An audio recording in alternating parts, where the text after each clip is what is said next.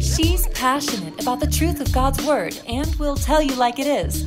Autumn Miles is best-selling author of three books, popular speaker, CEO, wife of 17 years, and mom of four kids, and not to mention everybody's best friend. With fresh biblical insight, she dares you to step out in raw faith. Guys, it's your girl, Autumn Miles. How are you? I hope everyone is good. I hope everyone is having a great start to their week. We have just entered into the Christmas season, which I am totally, totally, totally obsessed with. And we are going to be talking all about Christmas. Uh, you guys, I have so much to tell you about the Christmas story that I've studied over the years. So definitely keep coming back every Tuesday for your girl to hang out with your girl over here. Today I I typically guys would go ahead and start into my whatever my Christmas series would be. But I have a word for you, for you guys out there. And this word, it's almost like a giant hug. I love it. I love it when God's word is like, oh, this is so comforting. It's a hug for those people who have endured and have remained with Jesus. You haven't left. It's a it's a hug for the faithful. It's a hug for those of you that are facing super or have faced in your life very difficult circumstances and you have remained. Okay. So if I didn't feel like God had given me a word for this week, I probably would have gone ahead and shimmied over to the Christmas story. Just the different unique elements that are so overlooked. When we just read Luke 2, everything is overlooked, you guys. The Christmas story is geniusly constructed. So I would have shimmied over there, but we're going to stay, we're, we're not going to do that until next week. So welcome to the show today. Okay, what's happening in my life? Now, I was going to have you guys this really long discourse on decorating my house for Christmas because we put up so many trees. It is unbelievable and it is like it's so fun. Okay, it's so fun. We put up three main trees. We have two 12 foot and we have one nine foot. Those are our main trees. And then we have other trees throughout the house that are our main trees. They're like, you know, they're not like we got like Father, Son, Holy Spirit trees, and then we got like the other, the other trees, the others. But we did that this past week, and oh my goodness, it was so fun. It's so fun to, you know, it, it's a it, it took us two days. Now, when I was younger, it would take us one day because I was like, get to it. Let's let's let's decorate all these trees. We have a system, we have a whole thing because there's a lot of decorations, there's a lot of kids, there's a lot of trees at some point in the day somebody cries. At some point in the day you know we all need to sit down and have a break. Uh but you know it is it is our tradition so we put those up and i was going to tell you all about that and i'm i still might in the weeks to come but guys i just walked into haven's room. Okay now my daughter haven I t- i've talked about her so much. She is hilarious and I I honestly think she should she could probably do stand-up comedy. Like I'm not even kidding. I, I probably should record some of the stuff that she says so you guys, you know, will believe how funny she is. she is not your person who's like personality plus in front of people, but when she is with people that she's comfortable with, she says things that I literally I I will laugh at for days. Okay. She's just that funny. So I go up in a room and, you know, it's like mommy mandate. It's like, okay, everyone, we're home for Thanksgiving break. And I want everyone to take one hour and we are going to clean our room and we are going to clean our closet. Okay. Now, closet room they can handle. When I say closet, like their skin is like, you know, they, they, they do not like it. They become faint. They, they don't want to clean their closet. But she was very happy to clean her closet. And I thought, oh, okay, this is really interesting. And so I go up in her room. And after an hour, I'm like, okay, I'm going to come check your rooms. We're going to mommy check your room in one hour because they need to be, your rooms and your closets need to be clean because we have the time. So you need to clean them. Okay. And yes, my kids do chores. Yes, they do. So I go up in her room and I'm like looking around and she's actually doing a pretty good job. I'm like kind of shocked. Her closet looks immaculate. I mean, she is like, and she's like thriving. She's like, Mom, I told you my room was going to be great. And I'm surveying her room. And I look on her wall. Now, we are not okay with stickers on the wall. We are not okay with posters on the wall. We just got our house painted and the kids know don't stick stuff on our wall but of course she did it so i go over to her wall and i'm like haven why do you have this thing stuck on the wall? And she's like it's my naughty and nice list. And i was like your what? My naughty and nice list mom. I'm like you you made a naughty and nice list and you taped it to the wall. I'm like who is this for? Uh for me so I'm looking at this piece of paper. There are no kidding, you guys. I'm not even, I'm not embellishing. There are probably 40 names on this piece of paper. and I'm I'm reading through and I'm like, Haven. Okay, so there's like on one side of the piece of paper, she's written tons of names, like tons. And um there's so like like i don't even know who these people are. Like i don't know if she like i mean are they people from her school? Are they are they their teachers? Like i don't know i've never heard some of these names before and um but but they're there they're there. I don't know like are they from like you know does she did, is are they, i don't know they just can make up with them i don't know. There's so many people on one side and then on the other side there's five names and i'm like okay haven what which side is the naughty list and which side is the nice list? Well, thank you, God. The nice list was one with all the names on it. And so I read through and I was like, okay, okay, okay, I see. So all these people to you are nice. She's like, yes, mommy, they're so nice to me. And then she has five names.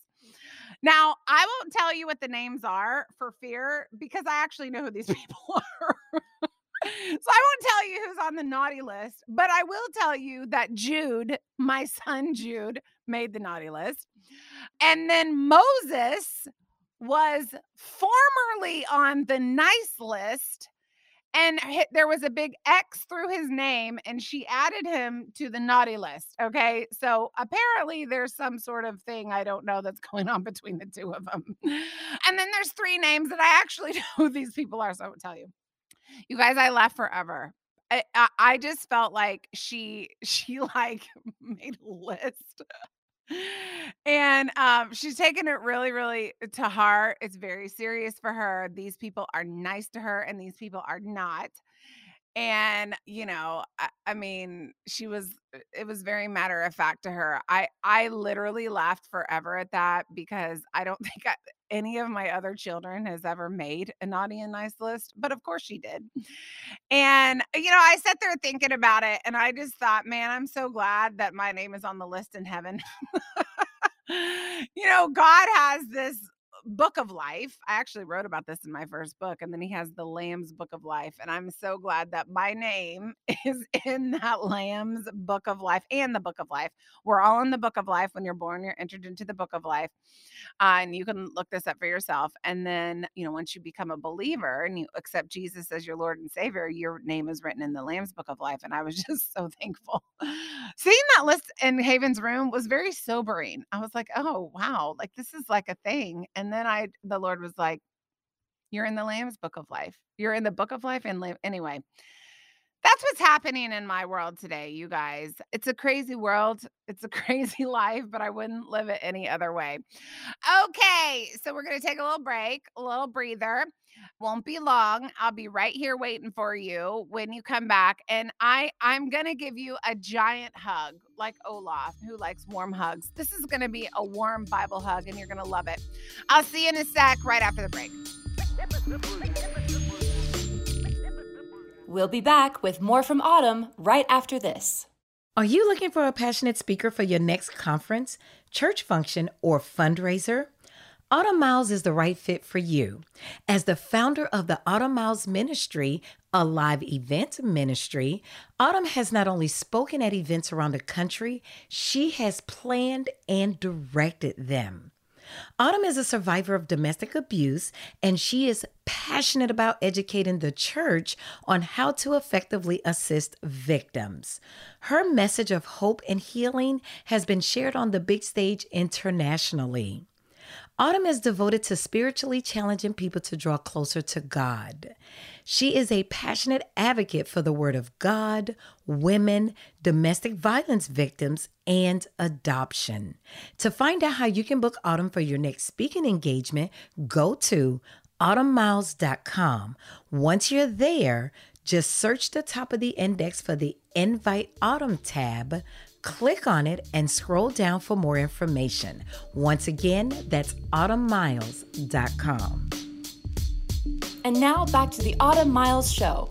Here's your host, Autumn Miles. Okay, guys, I am back from the break. This word, oh my goodness, I hope it's gonna bless your heart the same that it blessed me. I'm I want to talk to those of you who have stuck it out. You know, we hear we hear so much about the prodigal son and the prodigal son coming home and we see Jesus going as the shepherd and grabbing that one sheep that's lost and bringing him back to the 99 and we see that all throughout scripture and it is it is absolutely powerful. But today, I want to make a point that I think will encourage you so much. It's for those of you that have been faithful. Uh, you're not prodigal. You're not doing something, whatever. You, you've been faithful and you've stuck with it through good times and bad through needs and not needs and uh, you know this this whole message is really about jesus giving thanks and how he gave thanks. And I actually um, did this message a little bit before Thanksgiving, and I will talk about that. But for the purposes of this podcast today, I want you to lean in.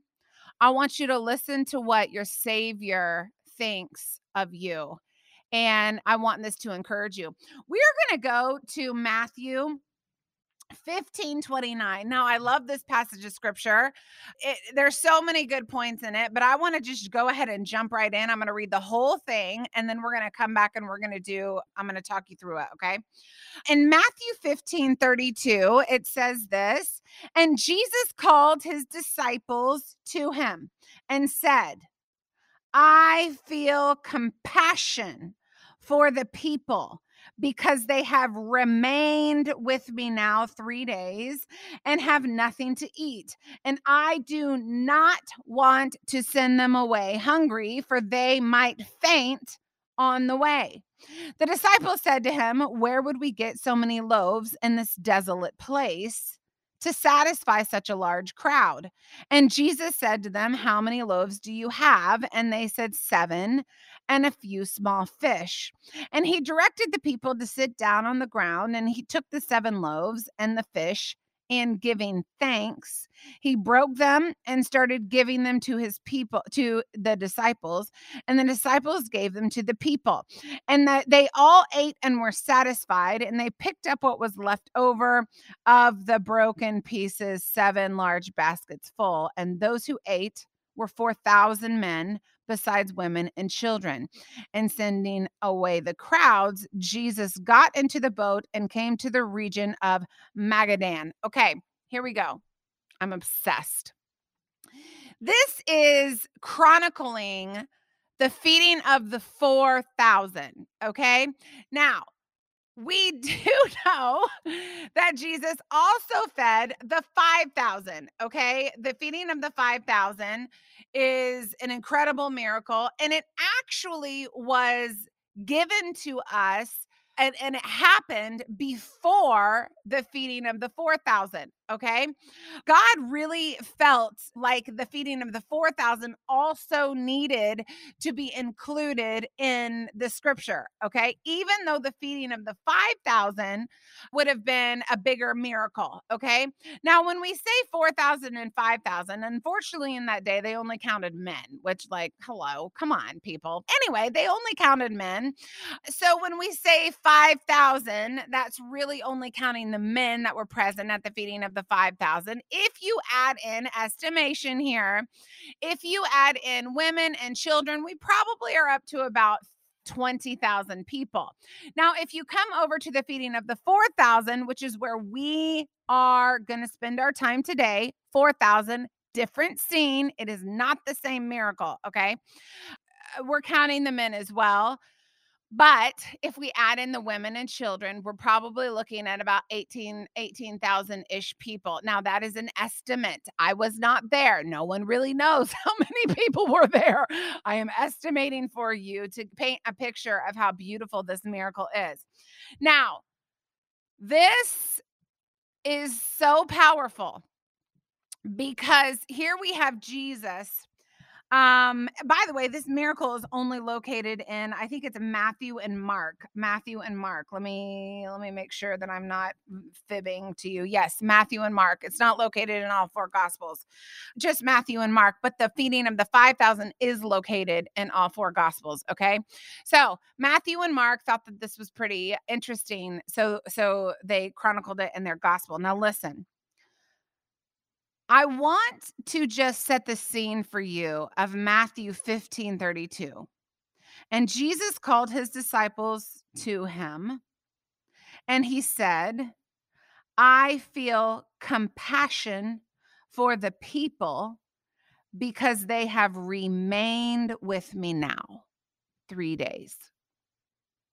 Now, as I was reading this, to be completely honest with you, this I, I've always told you guys that these things, like, they minister to me before I would ever put it on a podcast. Like this word, uh, this word was so powerful in my spirit. It made me weep as I was reading it personally for myself and I was studying about Thanksgiving for myself. I mean, to me, it is it's just one of those things that it just touched me on a deep level. But his language here towards his disciples struck me so deeply before he ever did the miracle. As he's sitting there, as he's healing the lepers, as he's teaching, as he's feeding these probably 18,000 people the bread of life, which he is teaching from the God man, his own very mouth. Um, he stops everything now imagine for a second if you are you've been you've been teaching maybe you're at a concert or whatever and it's like a nonstop feeding of music or whatever or you're at a church service maybe you're at a conference and you know some of those conferences like they never take breaks. I always wonder i'm like people have to go to the bathroom like i need some water you know and some of them they just never take breaks. I was actually just at a conference and they never took a break and i understand for i we used to do conferences so i totally get the time constraint and everything but imagine for a second, for for three days, you're in a church service. And I mean, like, there's all sorts of amazing things happening. People are getting healed, people are getting restored, families are getting put back together. You're in a huge stadium that holds 18,000 people. And and your pastor or the main speaker all of a sudden stops everything that he's doing. Stop. I want everything to stop. Stop, stop, stop, stop, stop. Cut the music, cut everything. I want to see all the volunteers down front right now. You know, in a stadium of 18,000 people, I don't know how much the Cowboy Stadium holds. I've been to the Cowboy Stadium. It is unbelievable. It holds a lot of people. Probably, I don't know if it holds more than 18,000. I don't really know, but that's kind of what I'm envisioning. One of those arenas that holds so many people. Stop. All the volunteers come forward. And Jesus, in this moment, he doesn't speak to their need first. As all the volunteers, which we know here are the disciples out of Matthew 15 32, they all come forward and you know the the volunteers are like leaned in like this is uh, this is kind of weird because jesus just stopped everything that he was doing they're all leaning in like what in the world is this guy going to say? What's he going to say to me? What's going on? And what jesus says why it's so tender to me is something that I needed to hear, and I think it's something that you needed to hear. He brings all of his disciples forward, just like your pastor would do if he stopped the service. Everyone come forward. All the volunteers, I need to tell you something. I need to tell you something. He doesn't speak to the need, he speaks to his emotion. And this is what he says, and this is what the Father thinks of you today. He says this I feel compassion for these people. And this is why he felt compassion because they have remained with me now three days and have nothing to eat. What stuck out to me so strong, he had compassion because they wouldn't leave him. He had compassion because they were committed to hearing absolutely everything that came out of Jesus' mouth. He had compassion because even though they were in great need of their hunger, they've remained with me for three days and have nothing to eat. Even though they were starving, probably, even though they were had a physical urge to feed themselves, they rejected their own need to stay with Jesus. They forfeited. They silenced their hunger physically because remaining with Jesus was more important to them than feeding their own bodies. When I say this moved me, you guys, I, I could cry right now. Because there is a remnant of people listening right this second. You have been praying desperately for your husband to get saved, to become a believer, and he just hasn't done it yet. And rather than giving up, you have remained faithful to Jesus. I can see right now there is someone out there that is desperate for a financial miracle, and you are so tempted to leave the faith and to leave your faithfulness and your, your bowed down heart because it is so incredibly difficult to believe any longer. But you are choosing right now to remain with Jesus. There are some of you right now that are fighting infertility and you just can't seem, doesn't matter what you do, you've done everything the doctors have said, but for some reason, you just can't get pregnant. And it's been years and years and years. But you are committed to remaining with Jesus. There are some of you right now who who's you know who you are, whose marriages are on the complete rocks you feel like giving up on faith. God hasn't come through for you. You keep praying. You're you're you feel like you are reaching a wall and your prayers aren't going any further. But you have chosen, no matter what, you are going to believe the word of the Lord and you have remained with Jesus. You haven't left. You've been tempted to leave. Satan has given you every single reason to leave. He's tempted you in every single reason you can imagine. It makes sense. The temptation makes sense to leave. It doesn't even make sense to be faithful anymore. But you have have chosen to remain with Jesus, even though you have a great need that you are desperate for. Jesus today has great compassion for you. I know what it's like to be facing a nightmare and to hear the temptation trickle in my ear just leave. Just give all this up.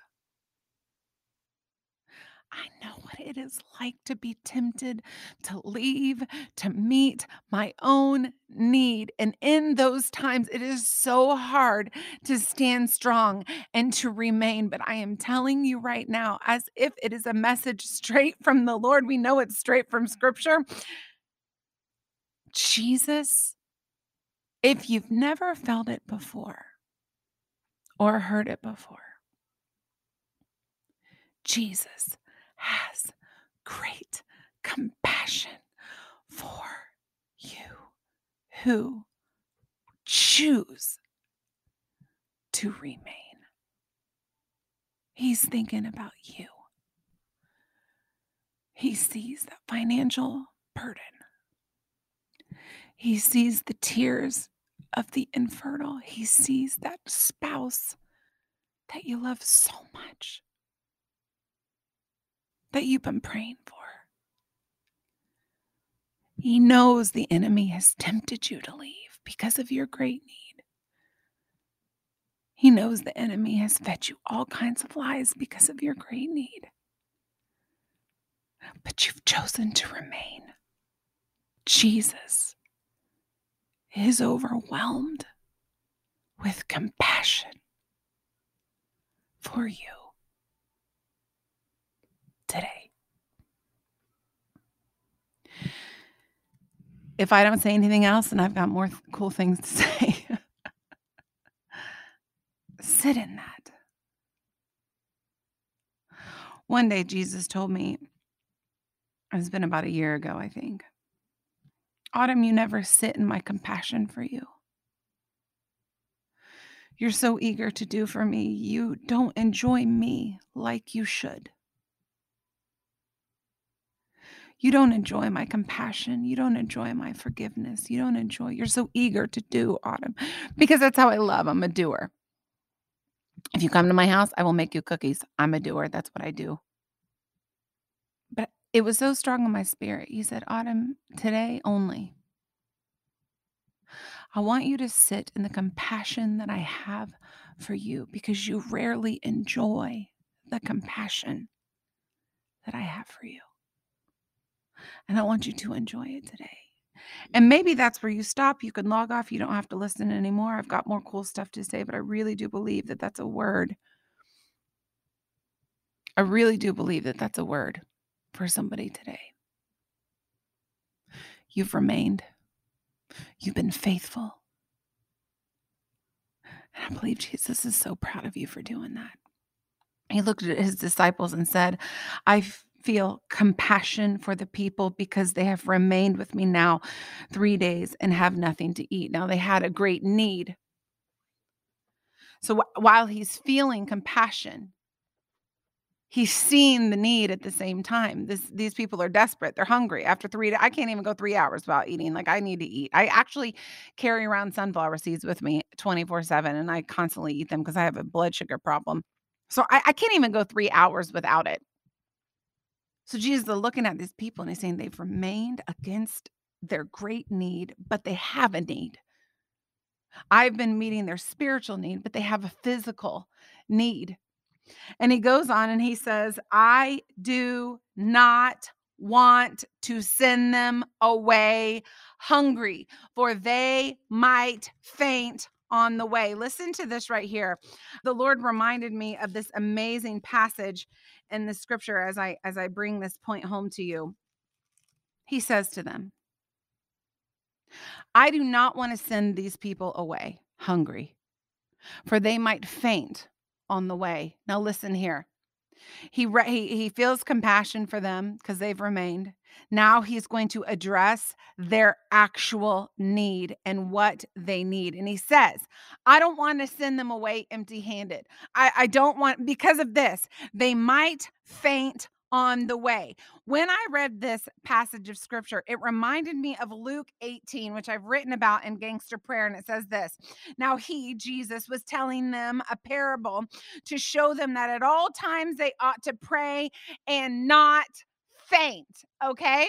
That's Luke 18 1. So here we have Jesus that's basically, and, and all different versions say this in a different way pray and not lose heart, pray and not grow weary.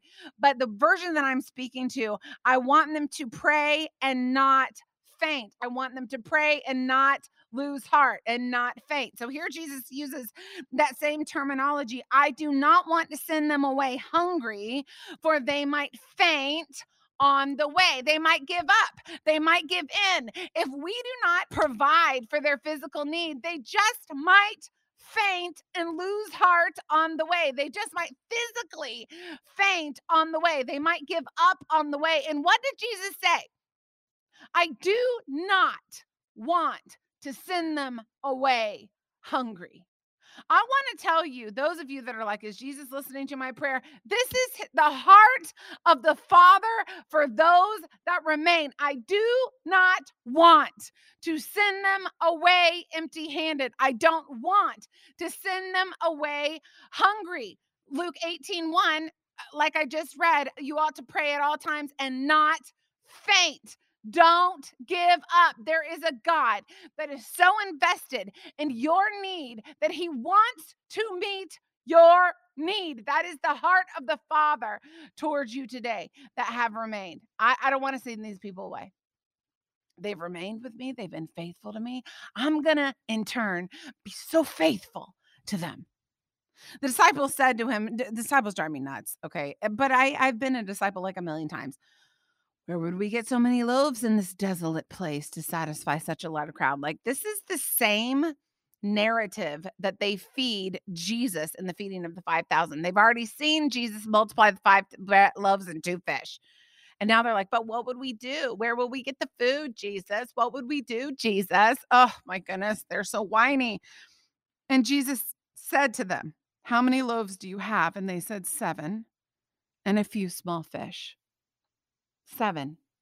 The number of completion. Seven.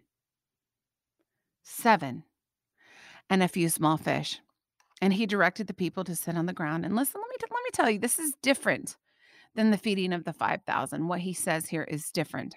And he took the seven loaves and fish and giving thanks. Now, feeding of the 5,000, this is the 4,000, feeding of the 5,000 it says, and you can look this up for yourself, he blessed, then broke.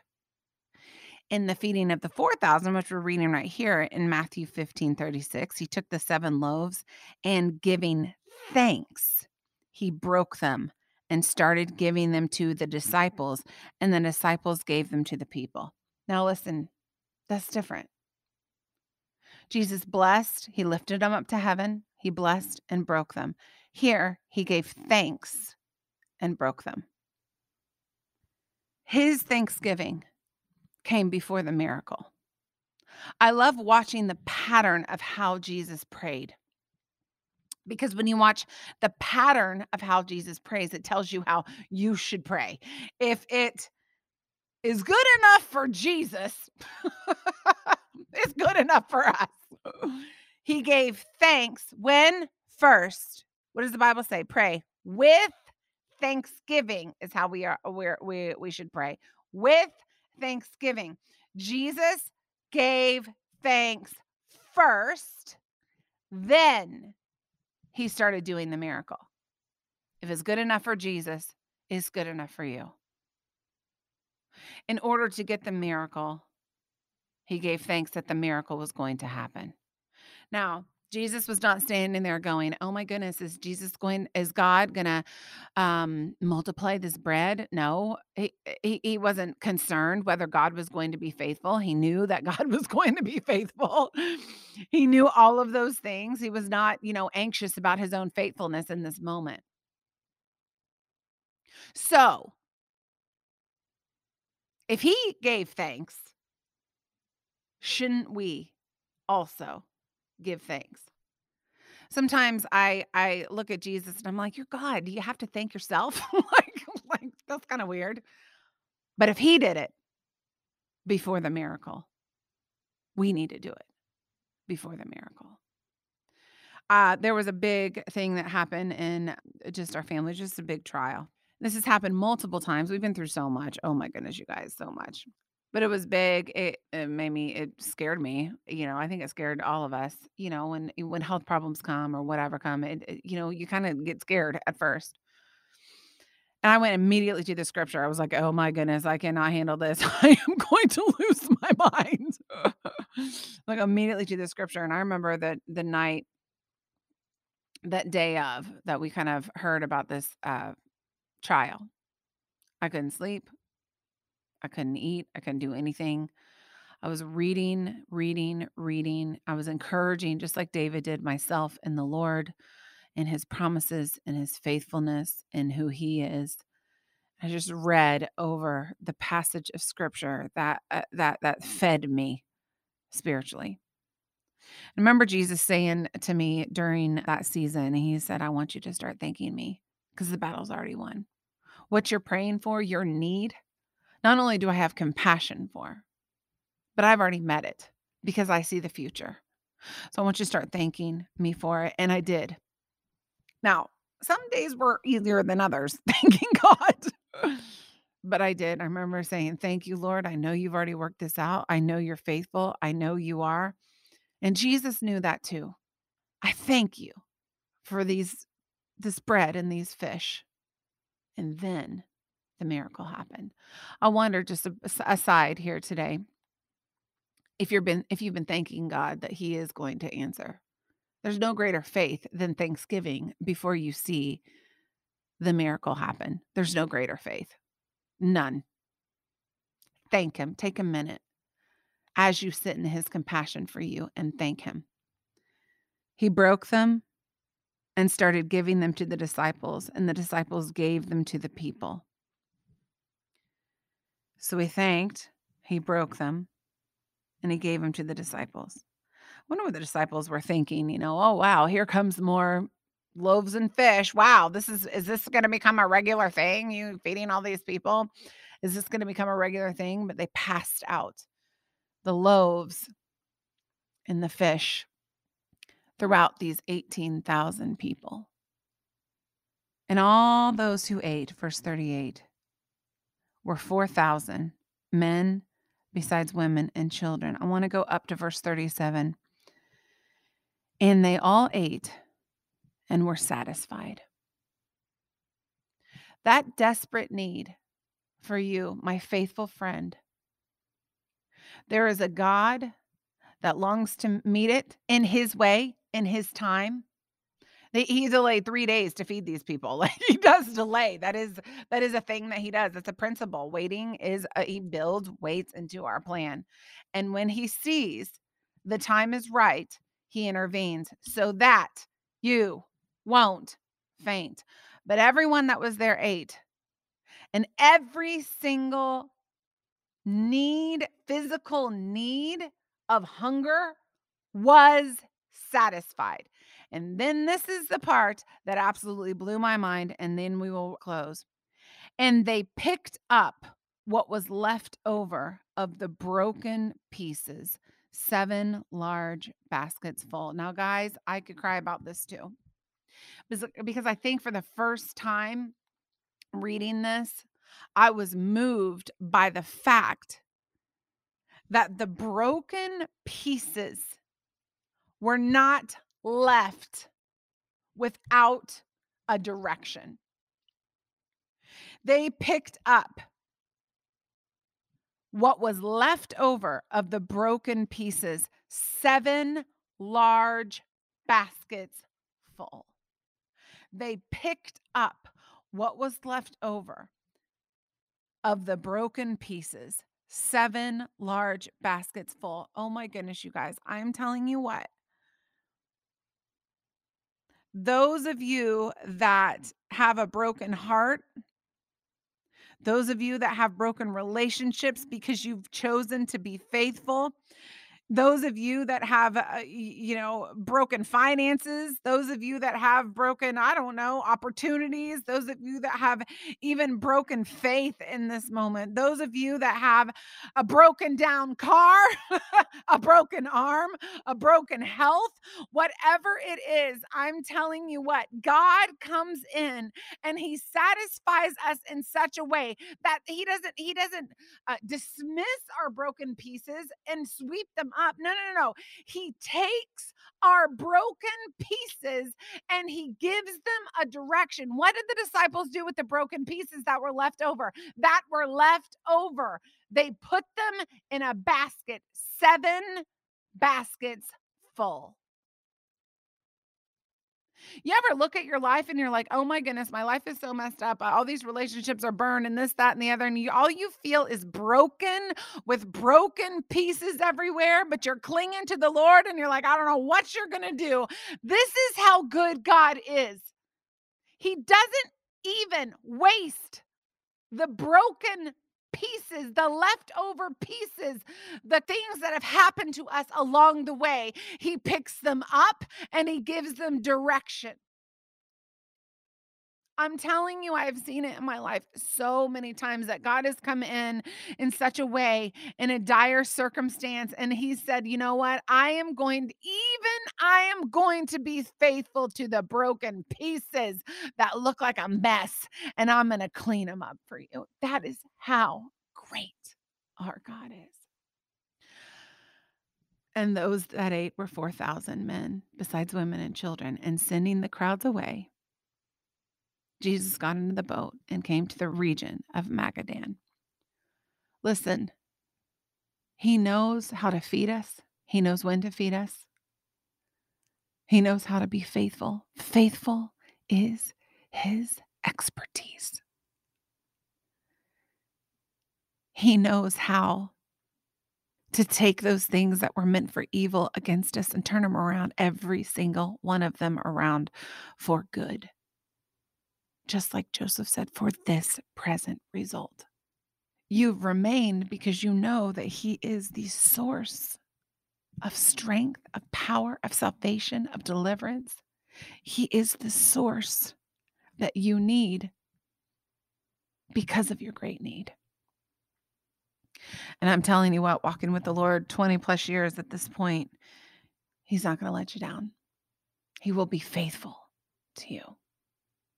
Oh, I feel compassion for the people because they have remained with me. That's his heart towards you today. I know this is going a little long, but I um I just want to close out this segment with my new favorite psalm. I read this uh, last week and I mean I was like bawling. It's Psalm 136. I was like so so moved. But I, I want this to be your heart as we enter into this holiday season and as we are, you know, contemplating the very birth of our deliverer, Jesus. Psalm 136 says this give thanks to the Lord, for he is good. His loving kindness is everlasting. Give thanks to the God of gods, for his loving kindness is everlasting. Give thanks to the Lord of lords, for his loving kindness is everlasting. To him who alone does great wonders, for his loving kindness is everlasting. To him who made the heaven heavens with skill, for his loving kindness is everlasting. To him who spread out the earth above the waters, for his loving kindness is everlasting. To him who made the great lights, for his loving kindness is everlasting. The sun to rule by day, for his loving kindness is everlasting. The moon and the stars to rule by night, for his loving kindness is everlasting. To him who smote the Egyptians and their firstborn, for his loving kindness is everlasting, and brought Israel out of their midst, for his loving kindness is everlasting. With a strong hand and an outstretched arm, for his loving kindness is everlasting. To him who divided the Red Sea asunder, for his loving kindness is everlasting everlasting, and made Israel pass through the midst of it, for his loving kindness is everlasting. But he overthrew Pharaoh and his army in the Red Sea, for his loving kindness is everlasting to him who led his people through the wilderness, for his loving kindness is everlasting to him who smote great kings, for his loving kindness is everlasting, and slew mighty kings, for his loving kindness is everlasting. Sihon, king of the Amorites, for his loving kindness is everlasting. Og, king of Bashan, for his loving kindness is everlasting, and gave their land a heritage. For his loving kindness is everlasting, even a heritage to servant to Israel, his servant, for his loving kindness is everlasting, who remembered us in our lowest state, for his loving kindness is everlasting, and rescued us from our adversities, for his loving kindness is everlasting. I'm sorry, adversaries, for his loving kindness is everlasting, who gives food, food, feeding of the 4,000 to all flesh, for his loving kindness is everlasting. Give thanks to the God of gods, for his loving kindness is everlasting. They couldn't even get through a sentence of thankfulness without adding in his loving kindness is everlasting. I love y'all and I love this and I'm obsessed with it. And I hope this encouraged you greatly today. I'm coming back after the break with a question for you, but I really want you to get into Psalm 136, get into Matthew 15, and let it encourage you deeply. I'll be back in a sec. We'll be back with more from Autumn right after this. What do you do when you can relate more to Jezebel, Rahab, or Eve than Esther or Mary? To her shock, author Autumn Miles discovered most of the heroes of the Bible were plagued with the same problem. They were ordinary people who sinned deeply, but God's love, mercy, and truth proved greater. In her book, I Am Rahab, Autumn provides a better understanding of God with a focus on the breadth of his reach to use and redeem all things for his purposes. You will find comfort in relating to Rahab, the biblical harlot, and to Autumn's own raw story of surviving domestic abuse, and will be encouraged to know you are not alone in a life disrupted by bad choices, nor are you meant to stay there. You can move forward from your past and have an abundant future. To find out how you can get your copy of I Am Rahab, go to autumnmiles.com and click on the Books tab. That's autumnmiles.com. Be sure to follow Autumn on Facebook, Instagram, and YouTube. Just search for Autumn Miles in your internet browser. And now back to the Autumn Miles Show. Here's your host, Autumn Miles.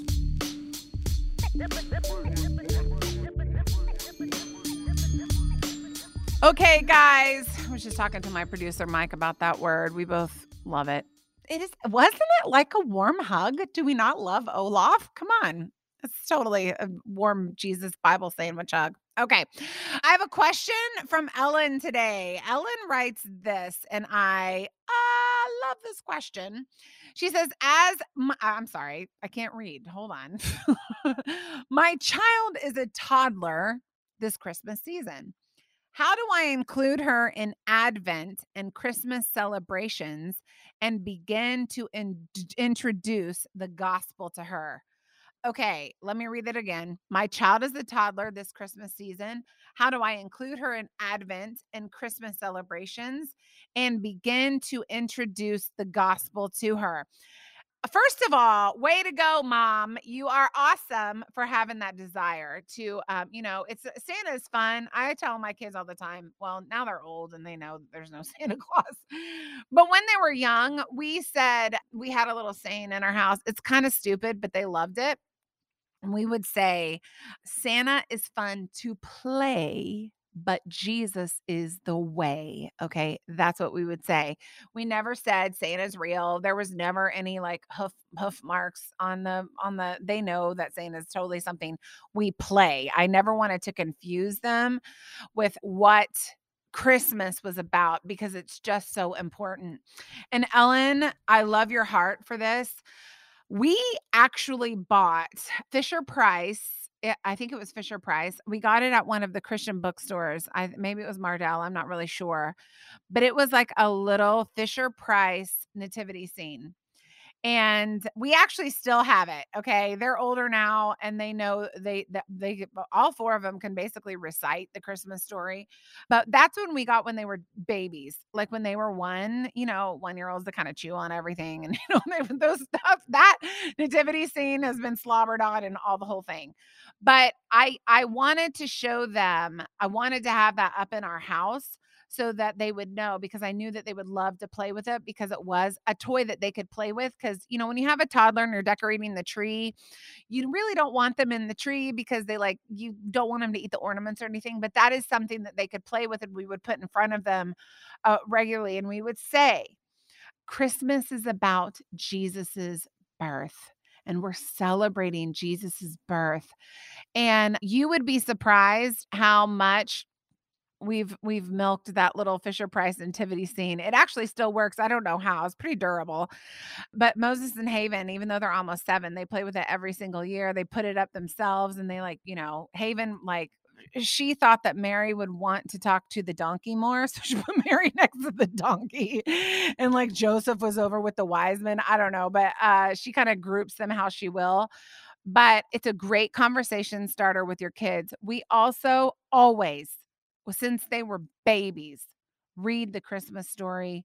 When we put up like the star, we have an we have an angel and we have a star. We have so many trees, but we are constantly telling them, "Do you know why we put up the star?" Because of the star of David, because of the wise men. Do you know why we put up the angel? Because the angel went to the shepherds. So, explaining even as you put up your own Christmas decorations to them, kids are smart. I, I don't like that. You know, some people don't think that they can handle this information. They absolutely can. And I would 100% welcome your child in every aspect of Christmas so they grow up knowing what Christmas is truly about. That's what we did. Those are some tips for you. I mean, start now. Start right this second, including your your little one in the Christmas holiday. Let me pray us out today. Lord, we love you so much. And I thank you for this season of hope. I thank you for this season of, I just thank you that for the whimsicalness of this season, God. I thank you for the meaning of this season. I thank you that you literally give the entire world reason to celebrate. And it's because of you and your son's birth. And Lord, we thank you for that. And God, I pray for that one that was um, moved by the message today. God, I thank you. I thank you so much for the the wealth, the wisdom, just the weightiness, Lord, of your word. I thank you how you speak to dry parts in us. I thank you, Lord, that you have compassion for us as we are as faithful as we know how to be to you. God, we we ask you to meet those needs of those people that are listening today, God. We ask you to interject yourself into those people that are waiting for their miracle today, for their need today. God, I pray that you would encourage them personally with your spirit. I pray that you would just send out your spirit.